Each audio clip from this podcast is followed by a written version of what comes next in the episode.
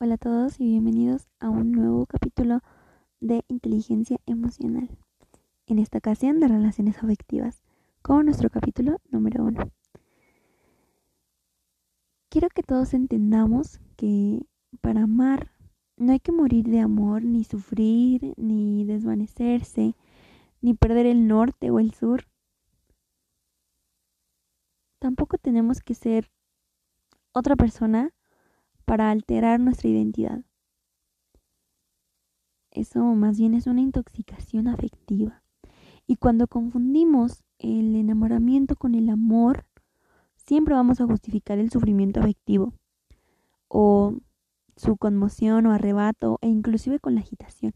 Y vamos a terminar enredándonos en relaciones negativas que nos van a amargar la vida porque erróneamente pensamos que así es el amor. A veces, cuando hago terapia, me encuentro con parejas tan incompatibles que me pregunto cómo es que están juntos. Y es que tal vez están ciegos. Y es que, bueno, la respuesta es que en cierto sentido lo están. Pero no hablo de una ceguera física, sino una ceguera emocional. El sentimiento decidió por ellos y los arrastró como un río desbordado. El amor tiene una inercia que puede llevarte a cualquier sitio si no intervienes y ejerces tu influencia. Morir de amor a sí mismo es morir de desamor y ya te lo digo. El rechazo, el insoportable juego de la incertidumbre y de no saber si te quiere de verdad. Esta espera, el imposible, o más bien esta palabra del no, siempre va a llegar como un jarro de agua fría. Humillarse, rogar, suplicar, insistir y persistir, más allá de toda lógica esperar milagros, reencarnaciones, pases mágicos y cualquier cosa que restituya a la persona amada o la intensidad de un sentimiento que languidece o que ya se ha ido de nuestras manos. Infinidad de personas en el mundo se han quedado atrapadas en nichos emocionales a la espera de que su suerte cambie, sin ver que son ellas mismas las que deben hacer su revolución afectiva. Cada quien reinventa el amor a su manera y de acuerdo a sus necesidades y creencias básicas. Cada cual lo construye o lo destruye, lo disfruta o lo padece. Y morir de amor no es un designio inevitable para la determinación biológica, social o cósmica. Se puede establecer tus reglas y negarte a sufrir inútilmente. Y bueno, esa es la consigna más o menos. Y vas a preguntar, ¿Qué tengo que hacer entonces? ¿Es posible amar sin equivocarnos tanto y que el sufrimiento sea la excepción y no la regla? ¿Cómo amar sin morir en el intento y aún así disfrutarlo y sentir su irrevocable pasión? Bueno, en los presentes podcasts que he intentado plasmar algunos de los problemas que convierten al amor en un motivo de agonía y angustia. Y asimismo, he contrapuesto a ellos una serie de principios básicos de supervivencia afectiva que nos van a proporcionar herramientas para no morir de amor y cambiar nuestra concepción del mismo, de uno tradicional a una más renovada y saludable. Dichos principios van a obrar como un esquema de inmunidad o de factores de protección, tal cual como tú los quieras utilizar y como los quieras ver. Les voy a contar de manera resumida estos problemas y qué principio vamos a poner en cada uno para que posteriormente busques eh, el que tú, bueno, en el que te sientas identificado o identificada y así lo puedas buscar en la lista de reproducción e inteligencia emocional con el subtema de relaciones afectivas. Comenzamos. Número uno. Estás con alguien que no te quiere y te lo dice sin tapujos y no ve la hora de irse o de que te vayas. Pero tú sigues ahí, esperando el milagro que no llega y realmente no llegará, y soportando un rechazo que no te da treguas, vaya. Independientemente de la causa, si ya no te quieren, aprende a perder y retírate dignamente. 2. Tienes otra persona, la deseas y la amas y sin darte cuenta, poco a poco, has construido una vida paralela que va mucho más allá de la aventura. Y te preguntas qué hacer constantemente, aunque en realidad lo tienes claro, pero no sabes cómo llevarlo a cabo. Te falta coraje. Tu sueño es reemplazar mágicamente a tu pareja por el amante y que todo siga igual, como si nada hubiera pasado. Y te hayas inmerso en un gran dilema que no te deja vivir en paz. Y ya te digo yo que casarse con el amante es como echarle sal al postre. 3. Te encuentras en una relación desesperante porque tu pareja es ambigua y tiene dudas de hasta dónde quieres llegar contigo, ya que no está seguro de sus sentimientos.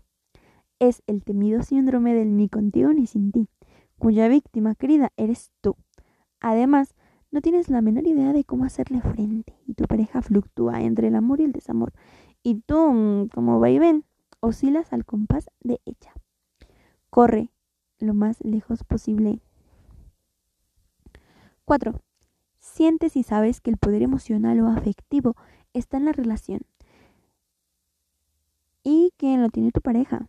Es decir, que ella puede prescindir de ti más fácil de lo que tú de ella. Y llegando al momento podrías estar en una lucha de fuerzas y debilidades y de apegos y desapegos, donde tú estás por debajo, lo que te lleva a decir un sí cuando quieres decir un no, o acceder a acuerdos que no van contigo. Y todo esto lo haces por amar o por miedo a perder a la persona amada. El poder afectivo siempre lo tiene quien necesita menos al otro. 5. Tienes un amor enquistado, reciente o antiguo que no puedes olvidar y no te deja establecer nuevas relaciones. Y bueno, para borrarlo de tu mente y de tu corazón, por supuesto, has llegado a la conclusión de que un clavo saca otro clavo y has salido a buscar al clavo más grande y poderoso para que elimine al ex o a la ex de una vez por todas. Pero, desafortunadamente, el procedimiento no te ha dado resultado y el amor viejo sigue allí, flotando en la memoria emocional con la misma fuerza de siempre. Un clavo no siempre saca otro clavo y en ocasiones los dos se quedan adentro. 6. Vives un martirio perpetuo. Por querer resolver los problemas de tu pareja, te has olvidado de tu propia persona y no solo le ayudas e intentas sacarla adelante a cualquier precio, sino que utilizas una manera de sacrificarte absolutamente irracional. Te vuelves opaco a propósito para que él o ella, por contraste, pues brille más. Compensas negativamente y ocultas tus virtudes para que los déficits de tu pareja se disimulen o no se noten tanto. Practicas una curiosa forma de suicidio afectivo. Evita el sacrificio irracional, de verdad, no te anules para que tu pareja sea feliz. 7. Tu relación actual es tan fría como distante y tu pareja no expresa amor como quisieras y necesitas. Sientes que te deja a un lado y que la indiferencia es el principio básico en el que se sustenta su vínculo.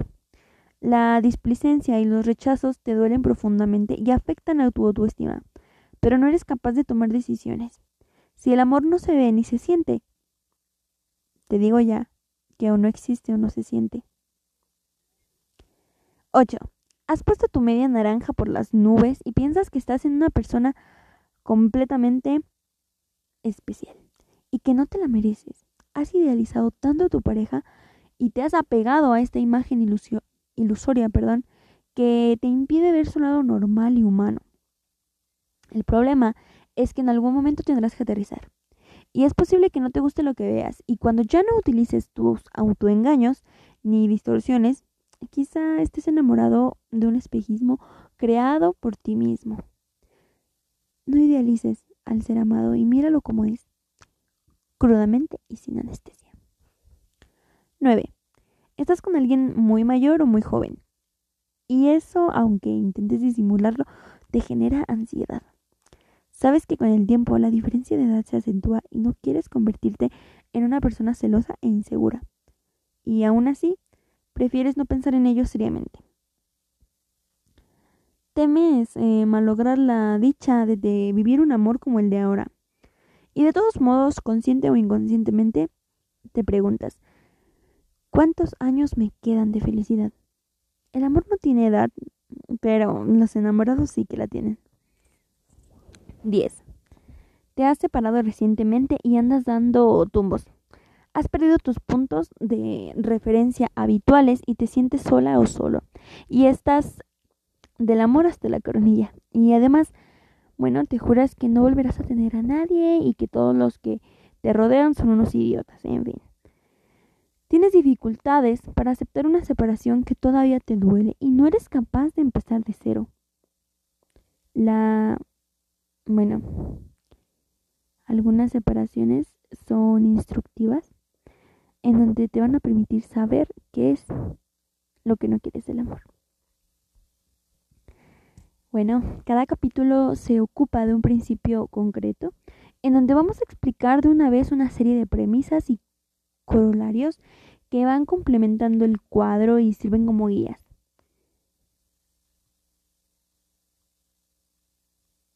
En mi experiencia profesional he podido observar que el uso de este protocolo, por así decirlo, incrementa notablemente las probabilidades de establecer relaciones funcionales más satisfactorias y felices. Y bueno, por todo lo dicho, mi recomendación es que nos acerquemos a todos los principios y no solo a los que se ajusten más a su problema específico. Esto ha sido todo por el podcast de hoy. Voy a empezar a subir todos los principios uno a uno conforme avancemos con ello. Muchas gracias por escucharme. Te invito a seguirme para continuar con todo esto. Además, también quiero comentarte que hacemos audiolibros de diferentes temas. Si tú quieres que hablemos de alguno en específico, ponte en contacto con nosotros desde Anchor. Hasta luego, yo soy Brenda Gómez. Nos vemos en el siguiente capítulo. Bye.